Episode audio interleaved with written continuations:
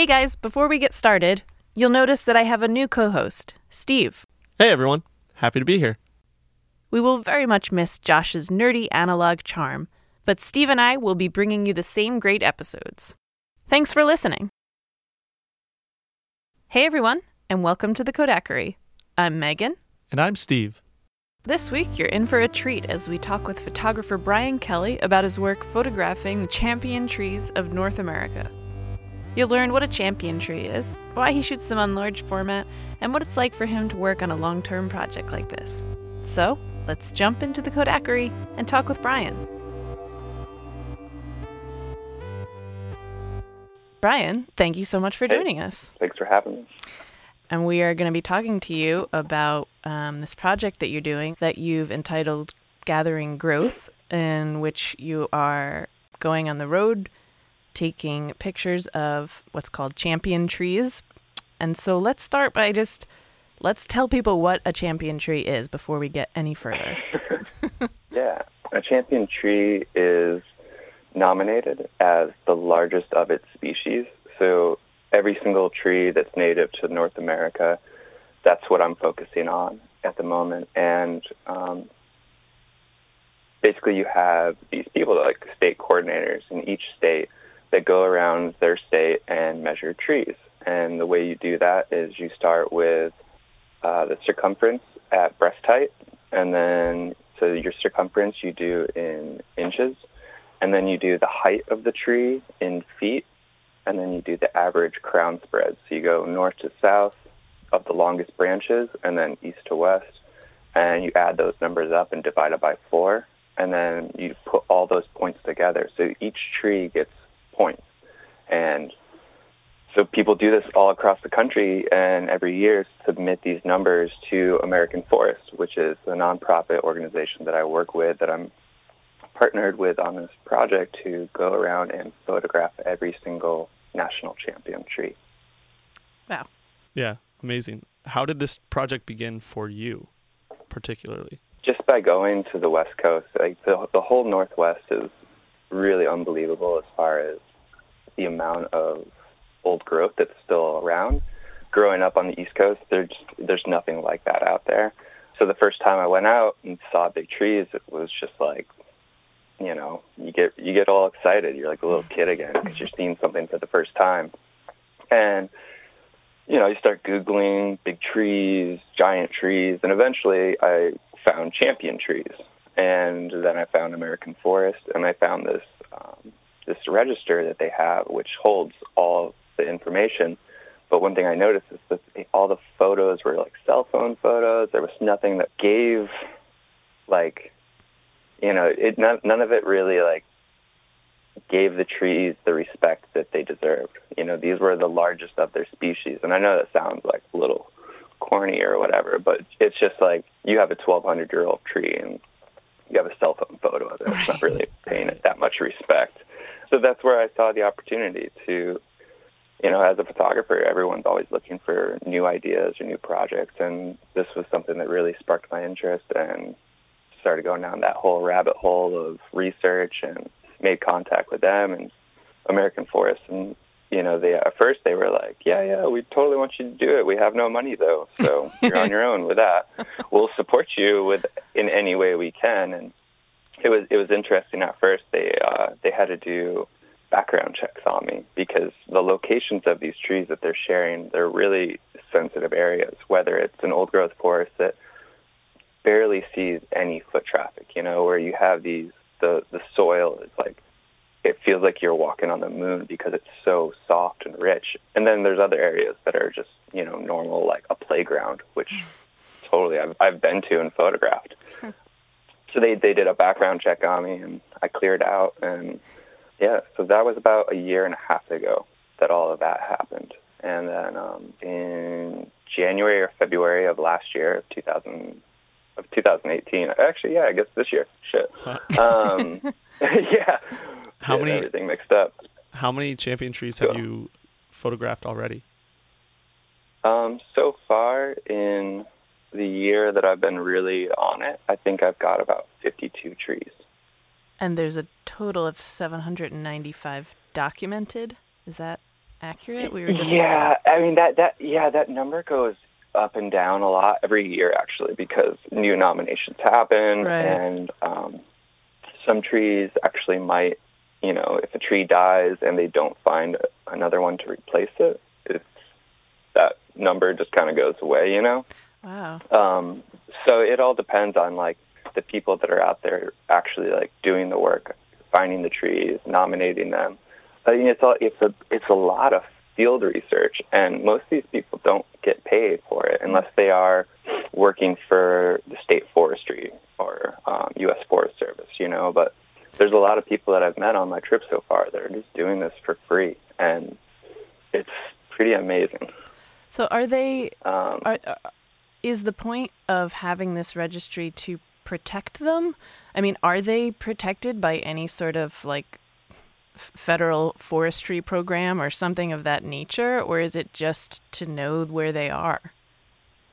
Yeah, uh, unfortunately, there really isn't any protection Hmm. if you're if it's if if they are a champion tree. Um, I actually ran into that a week ago. I went to go photograph in Portland. There was on like the corner of a street. There was the national champion Pacific dogwood, and it, the photo that my friend had showed me that found it and measured it. His name is Brian French. He's the state coordinator in Oregon. He sent it to me, and I was like, "Oh man, I got to go photograph it. It looks so good at like this time in the fall. The leaves are all red." And got to the intersection where the tree was, and there was a brand new condo there instead. Oh wow. Um, yeah, in like the last six months, it had totally been that whole area had been developed. oh, what a shame. Um, so yeah, th there there is no protection, and and I guess that's another part of why I'm doing this project is, you know, in a way, sometimes development is like you can't you can't slow it down. I mean, it's just like it's part of the growth of humans, I guess, or whatever. It's like you know, like population's rising. It's like, are you going to save a tree, or are you going to build a house that a family can live in? It's it's a really it's a hard thing to say whether what's right or what's wrong. Yeah, I get that. Um, I, th- I think if someone, if like a department had gotten involved, like an environmental department, you might have been able to like save the tree Mm. and just like figure out a way to build a build around it. I I'm not really sure, but um, you know, going there and like talking with the construction worker, and I'm I was like, hey, like, do you think I could photograph this building? Like, it's just kind of like this interesting like if you were looking through a, like a book of all of these trees that I eventually want to do, and all of a sudden you came and there's like a building there, but then there like underneath was the line of text that said former national champion. right. dogwood. that's- that would be I- I- powerful. Yeah. Exactly, and that's what I was going for. So, but there was probably about like ten or twelve construction workers like just around the whole area. So I wanted to make sure it was cool with them, even though I know that I had like every right to photograph from Mhm. across the street. right. But it kind of got like that weird feeling that I might get confrontation. So I went over to like break the ice, and the guy kindly basically just told me to piss off because he just looked at it as me trying to get him in trouble, Mm. and then it became a political thing because then he saw my van and it has New York plates on it, and then Mm. called me out as a Democrat. So it was Wow. just like, yeah, I mean, it was it was a bad situation, but it's like these kind of situations that you know, it's like, okay, well, why was that guy so like upset about that, or like, why did he feel threatened about me taking a photo of a place that used to be a tree? I think that's pretty telling about where we're at right now. yeah. Yeah, totally. Um, Um, so yeah, that I, that was that was one of the more recent experiences. jeez. Is there a replacement tree already for that one that was cut down? Yeah. Yeah. Yeah, so I'm gonna go try to find that one in the next like couple of weeks here, I believe. And Um, where are you right now? Like you're you're on the road. So, well, right now I'm in Portland. So how are you Um, how are you plotting out your um, travels? Uh, because you know it's interesting. Prior to you coming onto this project, they were using cell phones, and you know they weren't really thinking about taking a, an image that would capture the beauty of the tree. And now here you are, and i heard you mention like, oh, I should go there during this time because of the leaves, and so are you taking all of that into consideration and sort of like plotting out this trek? Yeah, totally. It's it's not easy. you know, because there are there's like I think this year on the registry there were uh, 778 national champions. So the number went down just because I think a few had died or they hadn't been renominated. But you know, everything's seasonally. You know, like dogwoods bloom in early spring, and then but it, dogwoods also lose their or like turn their leaves in the fall. So like, which one do you want? Mm-hmm. Same with like oak oak trees or maples, um, or like even certain uh, um, coniferous trees that basically, you know, they'll have like their leaves will turn gold um, in like the early fall.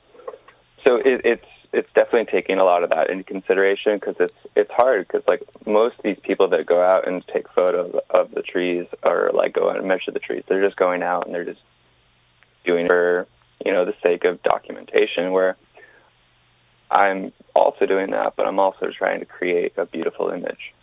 So it's it definitely is a lot more time consuming. Yeah.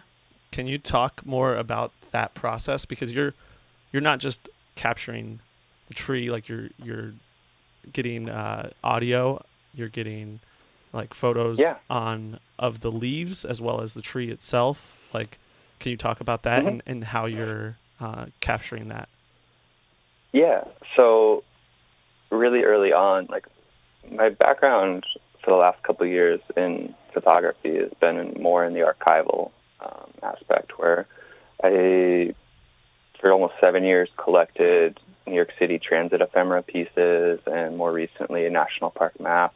So I always like to have some sort of system with my photography and like make sure that like every time I get to a tree, there's like steps I have to take in order for like me to be like happy with what I've done there. Um, so with the with the trees that I've been going to now since I started this project in July would be getting into the tree, doing measurements, um, remeasuring off of what the um, current measurements are, basically like checking to see if the tree grew. When was the last time this tree was measured? They have a 10 year rule with trees within American forests where if a tree hasn't been measured within 10 years of its nomination, then it'll be dethroned because mm. wow. there's it's suspect it's suspect that like maybe a storm knocked it over, maybe it just died, Maybe it's mm-hmm. lost branches, which means it loses points. Wow. Maybe the crown of the tree, maybe the top of the tree blew off in a storm. So that way, it's not as tall as it used to be. So all these factors in with like you know a, a tree can't be a champion its whole life, you know, basically unless it's been continually checked on. So um, that's the first thing. So it's like I get to a tree and I check, okay, when was the last time that somebody measured it? Do I need to measure it? And you know, I'm not like a trained arborist or any of that. It's it's or a forester, so I can't say that I am like this authority with trees, but I definitely have taken up a strong interest in it, and it's become more of like a passion at this point. Um, so measure the tree, check all the points, and then I'll usually just kind of walk around it for a while and take photos of it digitally, see what angles are looking best. And then um, once I do that, I'll just wait for the light, see what's going on. Usually, with all the trees, I'll try to either photograph them at sunrise or sunset. So, you know, whether that's me getting to the tree, camping near the tree, and waking up at dawn and just spending like almost five to six hours with it. Um, then recording audio, so I usually do about anywhere from 30 minutes to an hour of audio. And it's it's been really cool, like getting all the different hours of the day with audio at different trees. Whether it's like, you know, there's certain trees that are champions that are tourist destinations, so you get like, you right. know, crazy crowds and like kids yelling and like moms being like, "Get over there! Like, I'm gonna get a photo of you next to the big tree." You know, it's it's it's pretty funny. Uh, and then also like, there's been times where like I went and photographed the national champion western juniper out in the Lost Forest, and it was like one of the first times ever that I that there was nothing. There was no sound, not even an airplane. It was mm. insane. Wow. Um, so that audio is actually like kind of spooky. I bet. yeah, it's it's pretty cool. So that's a part of it, and then um, you know hopefully the lights awesome. and I'll start just setting up four by five and moving around the tree like I did with the digital. And then once I can find my shots, I'll stay there, do a couple different exposures, and then just kind of keep moving until I feel like I've really captured the whole tree. Um, most of the time, digitally, I'll go around it, you know, full rotation around it, getting every angle of the tree, getting like tight shots of the crown of the tree, which is the top I'll try to get, depending on if I'm in like in a wide open area or like dense forest, I'll try to get the full tree, which is always. It's got to be hard there. We're talking about yeah, champions here. exactly. I mean, well, that's that's the other thing is like sometimes like, I mean, like just because if it's, it's a champion doesn't mean it's huge. Like I photographed um, in Oregon, I photographed the largest sagebrush which like you think about sage and like you go to the supermarket and you get a little like that counts as you know tree? you go to whole yeah. Yeah you go you go to like Whole Foods and you can get this little sagebrush Sprig, but yeah. this one th- yeah this one is like 13 feet tall. It's insane. Which like if any like that doesn't exist anywhere. That one was pretty amazing. So you can get really small ones or you can get enormous ones that are like 300 feet tall. Right. yeah so that's that's that's kind of the process. Um, and then, yeah, towards the end, right, right, as like I've, I'm done photographing everything, I'll try to find a leaf sample um, or needles or seeds or maybe even a branch if I find that there's like a weird growth on the branch or something. And then bringing that back to the van where I have a little still life set up, and I'll do. Um, I have like a piece of white plexi and then a couple uh, flash heads, and I'll just photograph that just as far as like having this full documentation of the tree. So let's spend a little time talking about the your use of large format. Why did you choose to do it on large format? The decision to make all these images with large format film probably came just because of the quality. I Mhm. mean, first and foremost, the quality of large formats is pretty unbelievable. Um, even comparing like the digital files to the large format, um, like high res scans off of like an Imacon or something like that, it's it's unreal. But then also, for me, I think it came just from the amount of time that I wanted to spend at each tree. And you look at like most tourists or anyone like that they just they just go and they just take a photo and they get the photo and then they're they're happy because they get to see what they shot instantly. Whereas when you're shooting with large format, it's it just slows the whole process down, especially when you start thinking about that each photo is like twelve to fifteen dollars. Right. Um, you know, between like film cost and processing and everything. Um, so you get, you know, you got to slow your whole process down, and then also the other. I think this for me was the biggest factor in wanting to shoot large format was being able to spend as much time with these trees as possible. You know, you have like some of these trees that are like most of them are probably between 100 to 500 years old, and then you get every once in a while you get those ones that are like over a thousand or maybe even like 2,000 years old, and those ones are really amazing. But I just also felt like it was this like part respect for the tree when you're going to photograph something that's been around that long because you go there and you just like you take advantage of the tree if I think if you're shooting it just digitally. Whereas when you're taking film or shooting film, it's like, you know, spending three to four hours waiting for the light and not just like taking a million shots. How many uh, images do you usually take on large format of the tree? I mean, it, it depends really on like, I know this probably sounds like rude to the tree, but like how photogenic the tree is. um, hey man, trees have feelings.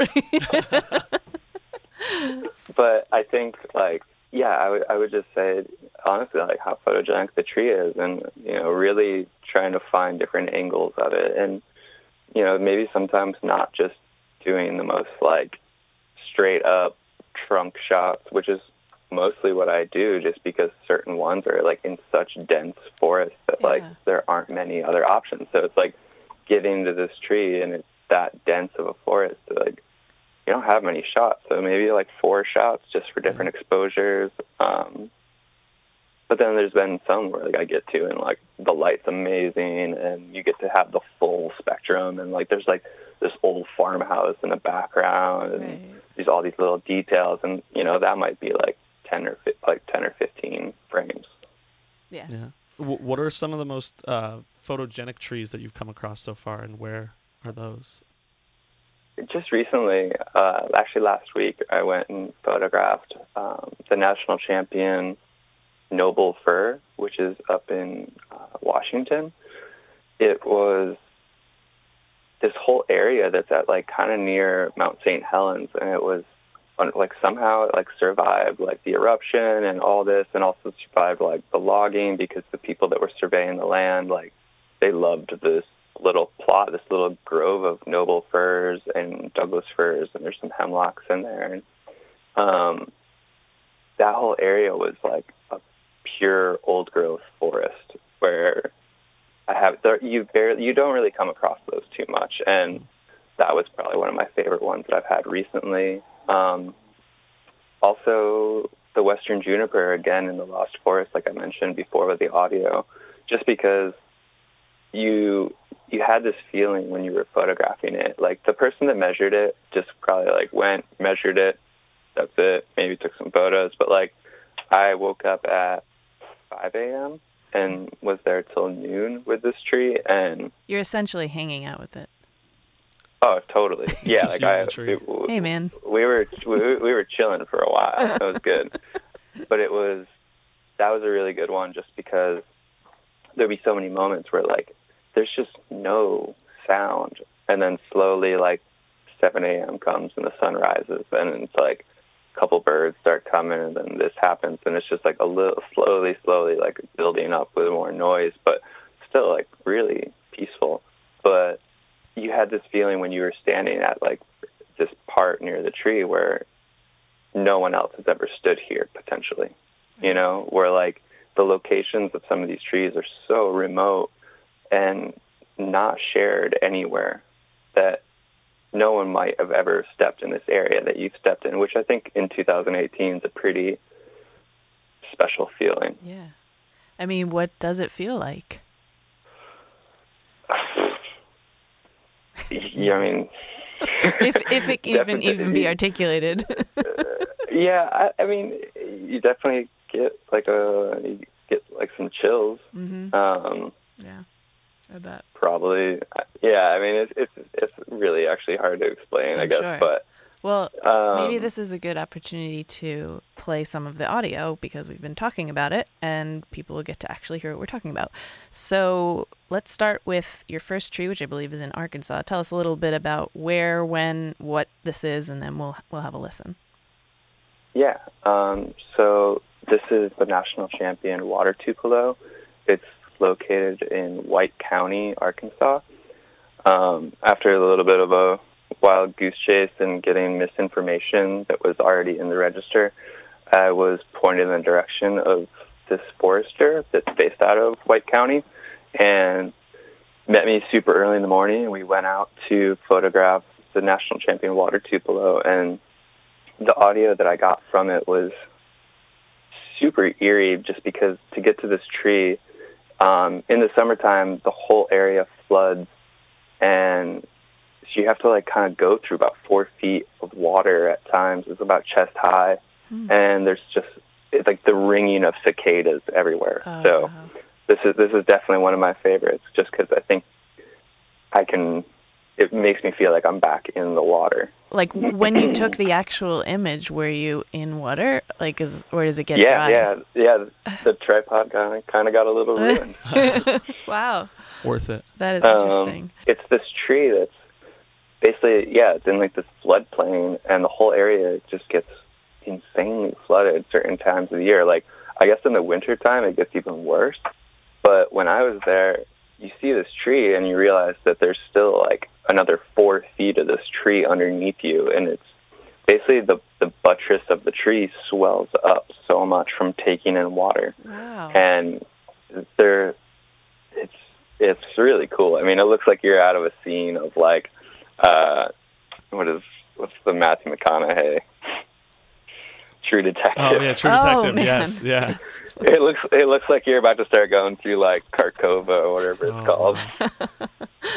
Um, so here's this one.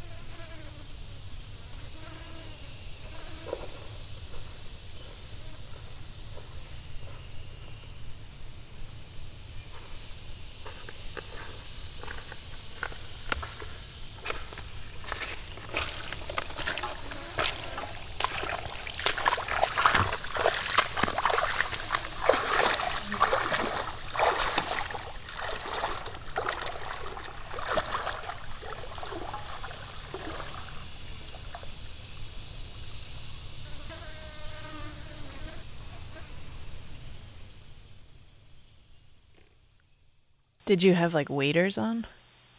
Yeah, the the for- we get to the area and the forester just looks at me. He's like, "What size are you?" I'm like, uh, "Like eleven and a half." And he's like, "All right, I got those for you." and threw threw me some waders, and we got in the water and trudged through the water for about like a half a mile or so, and got to the tree. I think it would be cool too to see the original. Like I don't know if you have access to it though. Like that we Yeah, could, yeah, that we could yeah. use to see like the one that the cell phone one versus the large format. Oh, J- Steve just showed me the image. Wow, that looks like snow on the ground. That it's wild, wow, yeah. that is cool. Um, okay, so um, we're gonna listen to another tree too. So tell us about this next one we're gonna listen to. Yeah, so this is the national champion Sitka spruce located at Quinault Lake Olympic National Forest up in Washington.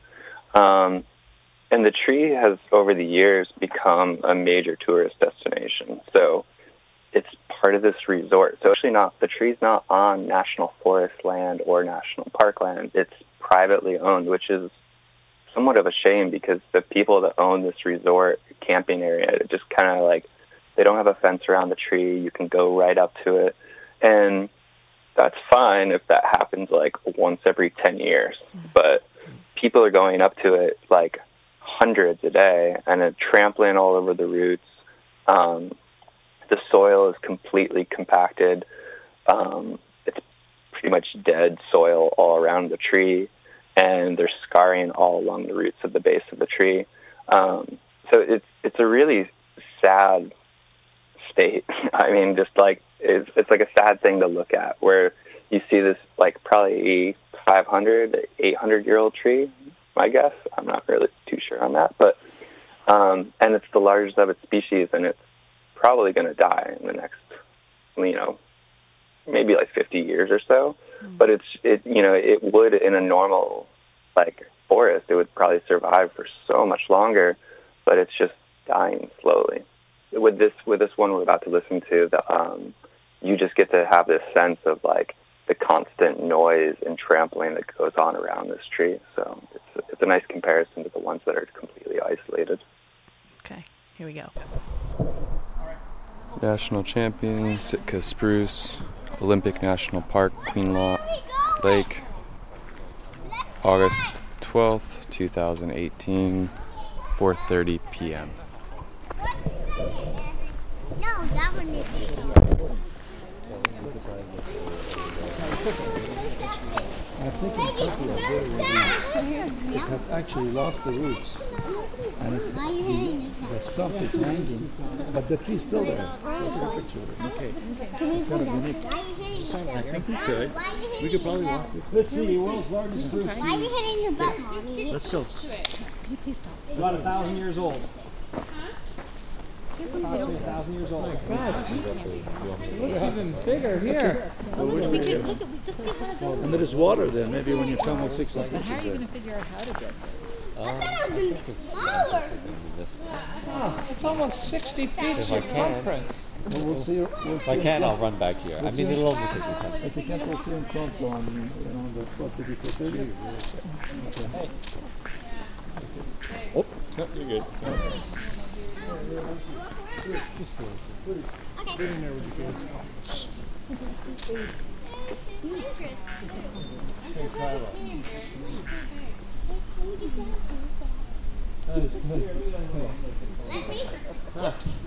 Oh, you're good looking too, though. Come over here, Roo. Look at Yay! Hello! Big ass tree.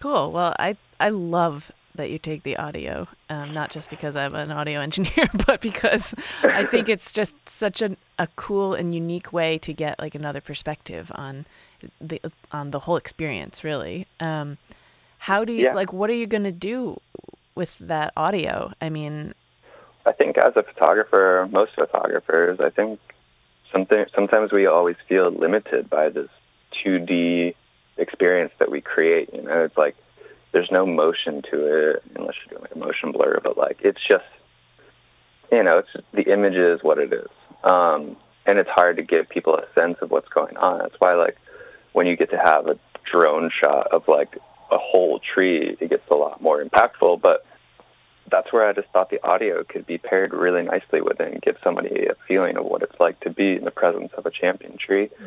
There's two things I really want to do with it. Well, I guess more than that, but hmm. the first thing is just to have it be part of this whole archive. You know, it's it's it is a really important aspect. It's you're not just documenting this photo of the tree, you're also documenting the sound of the tree and the sound of this surrounding area at this moment in time and space. You know, it's like I, every every audio clip starts with me dating it and where I am, the location in the tree, and the and the time of it. So I think in the long run, these audio clips might have some significance in the larger scale of like what sound was like at that moment. Um, and then also, eventually, when I make a website to be able to hold this archive, I would actually like the audio clips to be there with it. So as you're looking through these images, you can also listen to it. And um, you know, if I were to ever have a gallery show, I think it would be a, a really cool experience as well to be able to listen to these and look at massive, like 40 by 60 prints or whatever. yeah. Yeah. So how long do you think this project will take you? Um, so, from my calculations, uh, the project will probably take about 10 years. Um, yeah, it's it's a really long term project, and with there being almost 800 trees, and you know, all these trees that I'm photographing are living, but I also want to start photographing ones that are dead as well. Like, why did this one die? And also giving credit to it, you know, just because it's dead, but like the whole tree might still be up and it might not have fallen over. And I think that's like a, it's a pretty amazing thing to photograph as well. Yeah. Um, so like the rough math is that, you know, 365 days times 10, 3,650 divided by almost 800 trees, uh, means I have to find a tree for the next 10 years for every four and a half days. Wow. so are you planning trips accordingly for this? not, not really. Wow. Um, uh, yeah, it's, it's bad. Yeah. Well, That's a lot. well, you know, You might need some yeah, help. and and it, yeah, and it might and it might take longer too. You know, like ten years is the rough estimate, Yeah. but Right.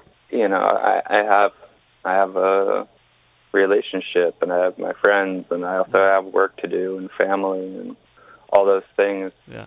Um, you know, Mhm.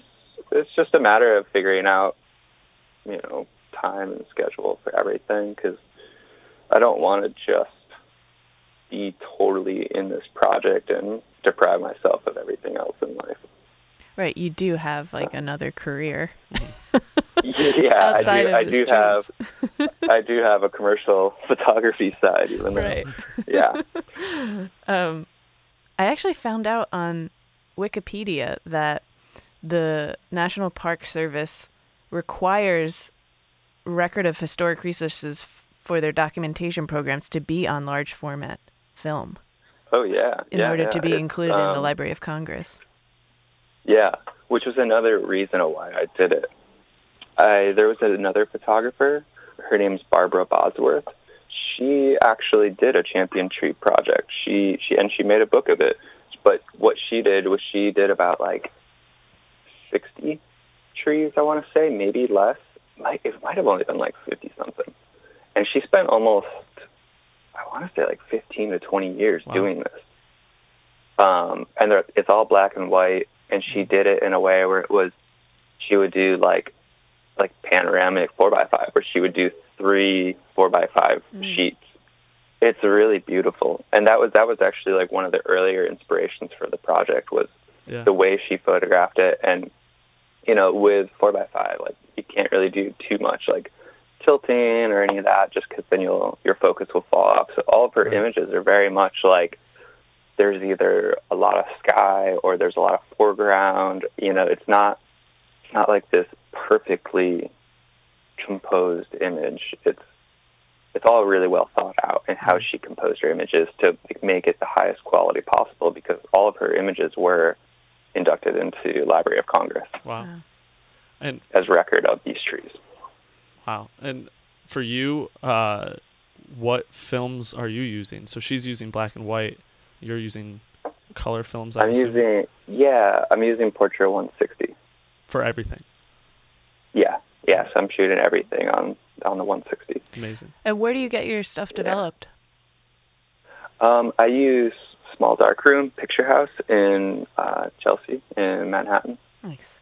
And that's where y- you live. So you live in Brooklyn. You're from that Yes, area, but yes, you're I- spending a lot yeah, of time on the West I Coast. live Yeah, I live in uh, Brooklyn in New York City. Um, I live in an, I have like a little small studio apartment with my girlfriend, and yeah, I mean I'm I'm there part time right now because I'm Yeah. just trying to spend as like you know I've been trying to do a month on the road, and then I'm going to try to go back and like work and have a relationship, and it's really hard to have a relationship over a phone.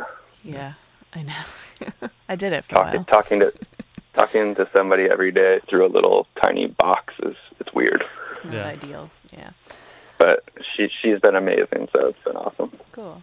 She's actually the one that came up with the title of Gathering Growth. I love that. Yeah, it's a great name. Good on yeah, her. That was yeah, awesome. Yeah, Are there any that's it. champion trees in at least at, like the surrounding metropolitan area? You probably There's already photographed them all. actually, I did. There's actually a champion tree. Um, it's a champion Kansas hawthorn in the Brooklyn Botanical Garden. Oh wow, I've been there. Didn't didn't even know Yeah. it was in the presence of a champion.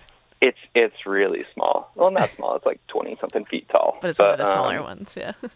Yeah, yeah, yeah. It's over near like the lily ponds. hmm Um, cool. And then there's there's a bunch out in Jersey, pretty close to New York, and then Connecticut has a few, and then upstate New York has quite a few too. Yeah.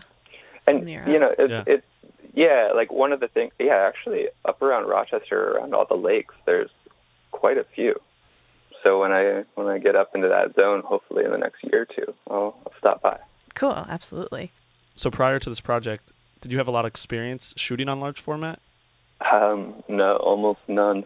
um, yeah, I, I actually before I started this project, I don't think I had shot large format since I was in school, where Mm. you get taught how to do it.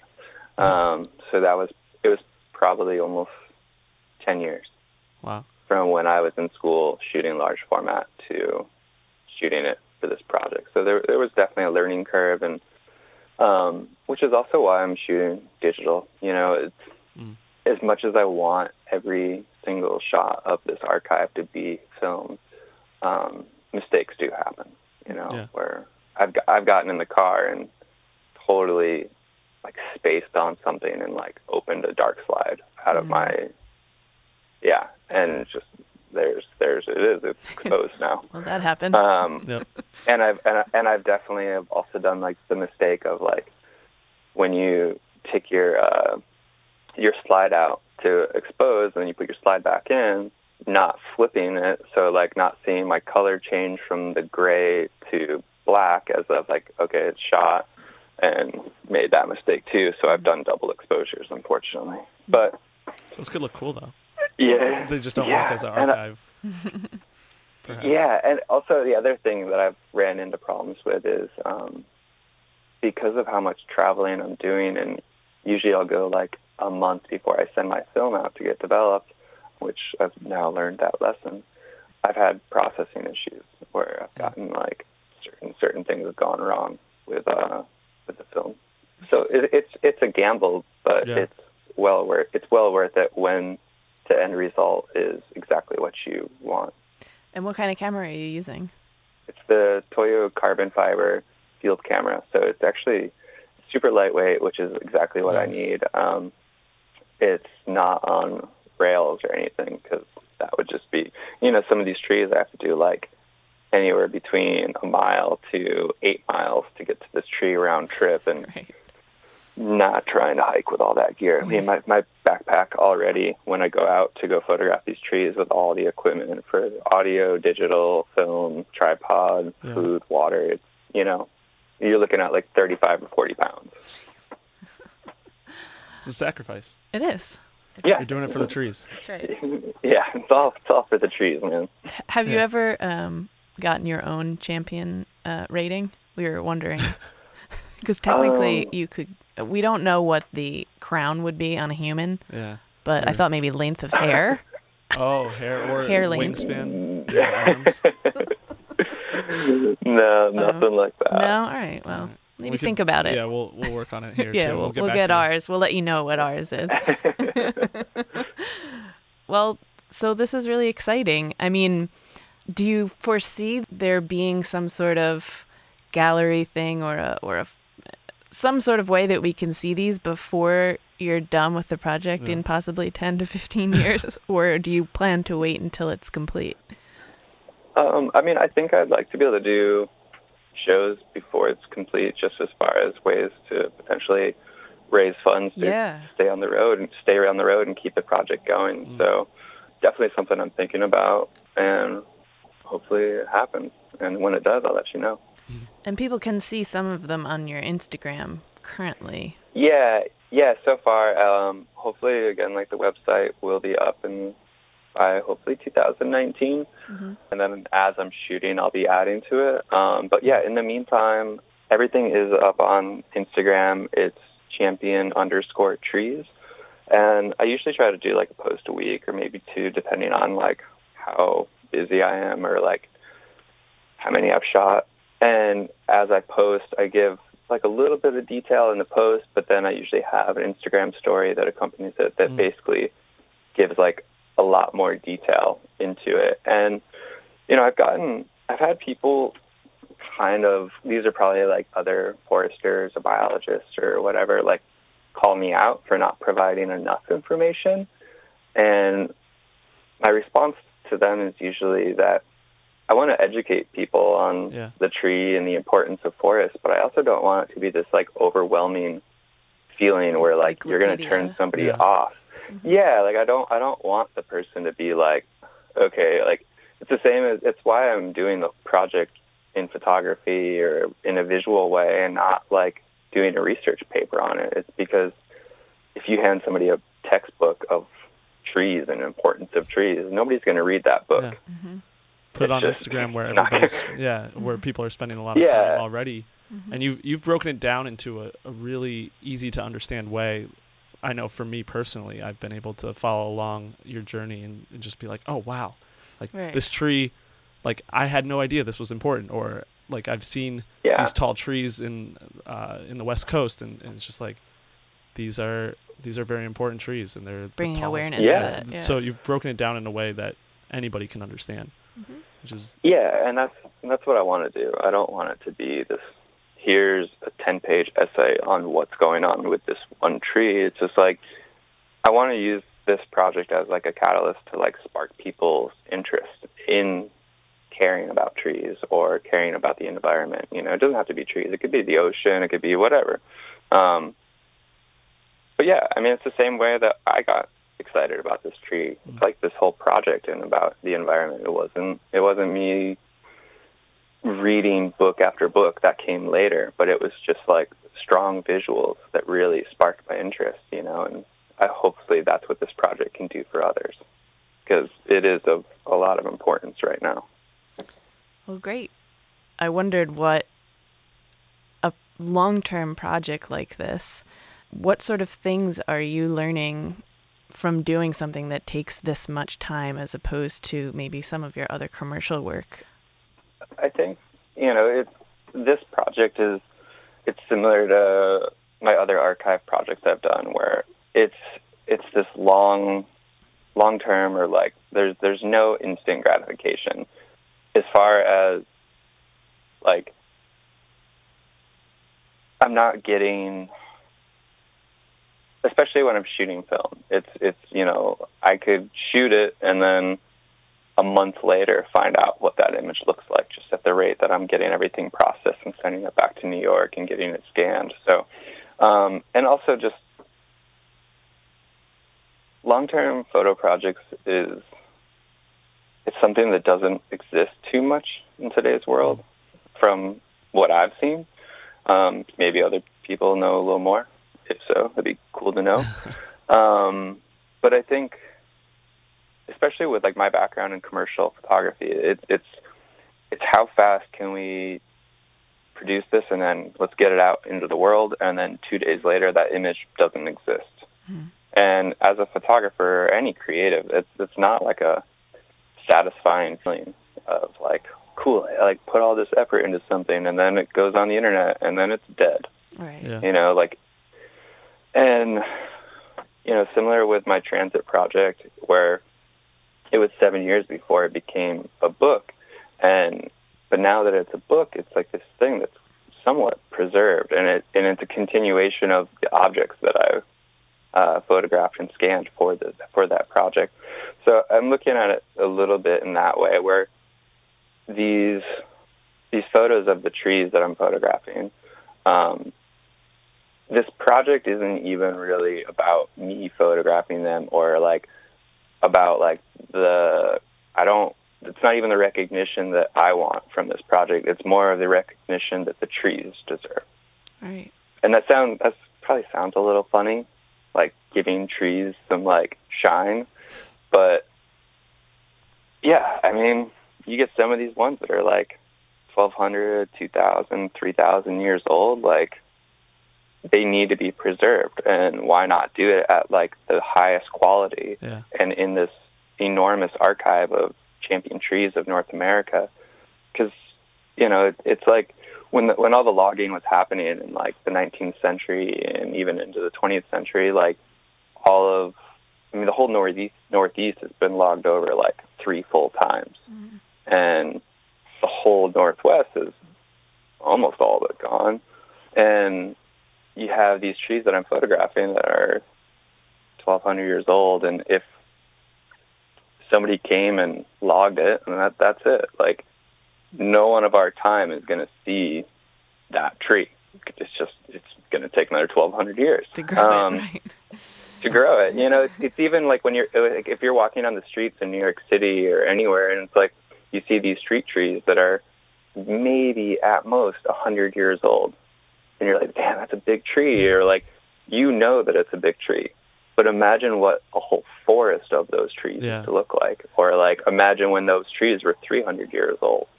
It, it actually it's, it's really now that I'm saying that out loud, it, it's actually a pretty amazing thing when like people get so inspired or like excited about old trees, but I wonder if it's just because there aren't any around in our everyday life, even though that's what it used to be like. Yeah.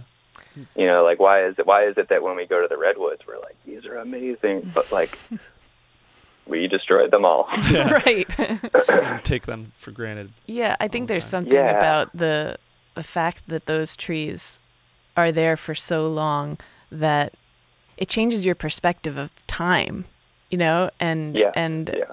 makes you I don't it almost makes you feel insignificant in a way.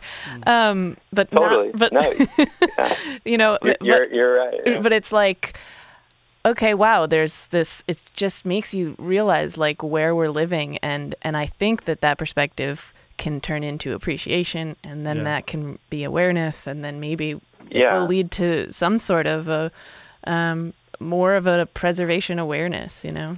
It's the same as when I photograph these trees. If I if I take a photo of a tree and show someone that tree, they're like, "Whoa, cool! That's that's a cool photo." But if I put a person next to it, that, then they're like, "Wow, that thing's huge!" Like the reactions to- totally change because they're they've been given a sense of scale, of perspective, and the same can be said though. Like if I didn't put a person next to it, like up in Massachusetts, there's they call it the button ball tree, and they have this big stone out front of the button ball with a plaque on it, and it says that this tree predates the signing of the U.S. Constitution.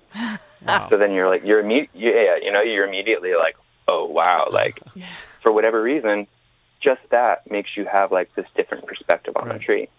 In this uh, in this book, The Golden Spruce, which was another book that I had read that really kind of changed my perspective on all this, was um, there's a section when he's cutting down this tree, and every axe mark that he makes into the tree while he's cutting it down represented a chunk of time. You know, he's like man landing on the moon, World War One, and then like keeps keeps going down, Right. and to the point where like he goes way past the signing of the U.S. Constitution, and like when you think about how fast you chopped that tree down in comparison to how much it's happened, Yeah. it, it puts a lot into perspective. And I think that kind of stuff makes you definitely have a different type of respect for these older trees Yeah. or trees in or trees in general. It's Yeah. like you know, a certain tree could live this long, but you cut its life short. Mm-hmm. So I think it, it, a lot of that can go back to like, what? Why did you cut this tree down? Like, what was the use of the wood? Did you, you know, it's it's Mhm. it's it's like this point in time where like people need to start thinking more of like what they can give back instead of take. Yep. Well, Brian, thank you so much for talking with us. This has been Yeah. really fascinating, and I'm really excited to see some of your final work. And um, hopefully, I'm hoping you get sponsored or something so that Yeah, maybe me you can get like another person with you. so goes a little faster. Yeah. Yeah. And and where can people find your work now? Uh, right now, you could just look at it on Instagram. It's champion underscore trees. Great. Cool. I'll probably put a link to your website in the show notes too, just so people can see your other, your other stuff too. But thank you so much for joining us. Yeah. Thank you, Brian. Yeah, no problem. Thanks for having me.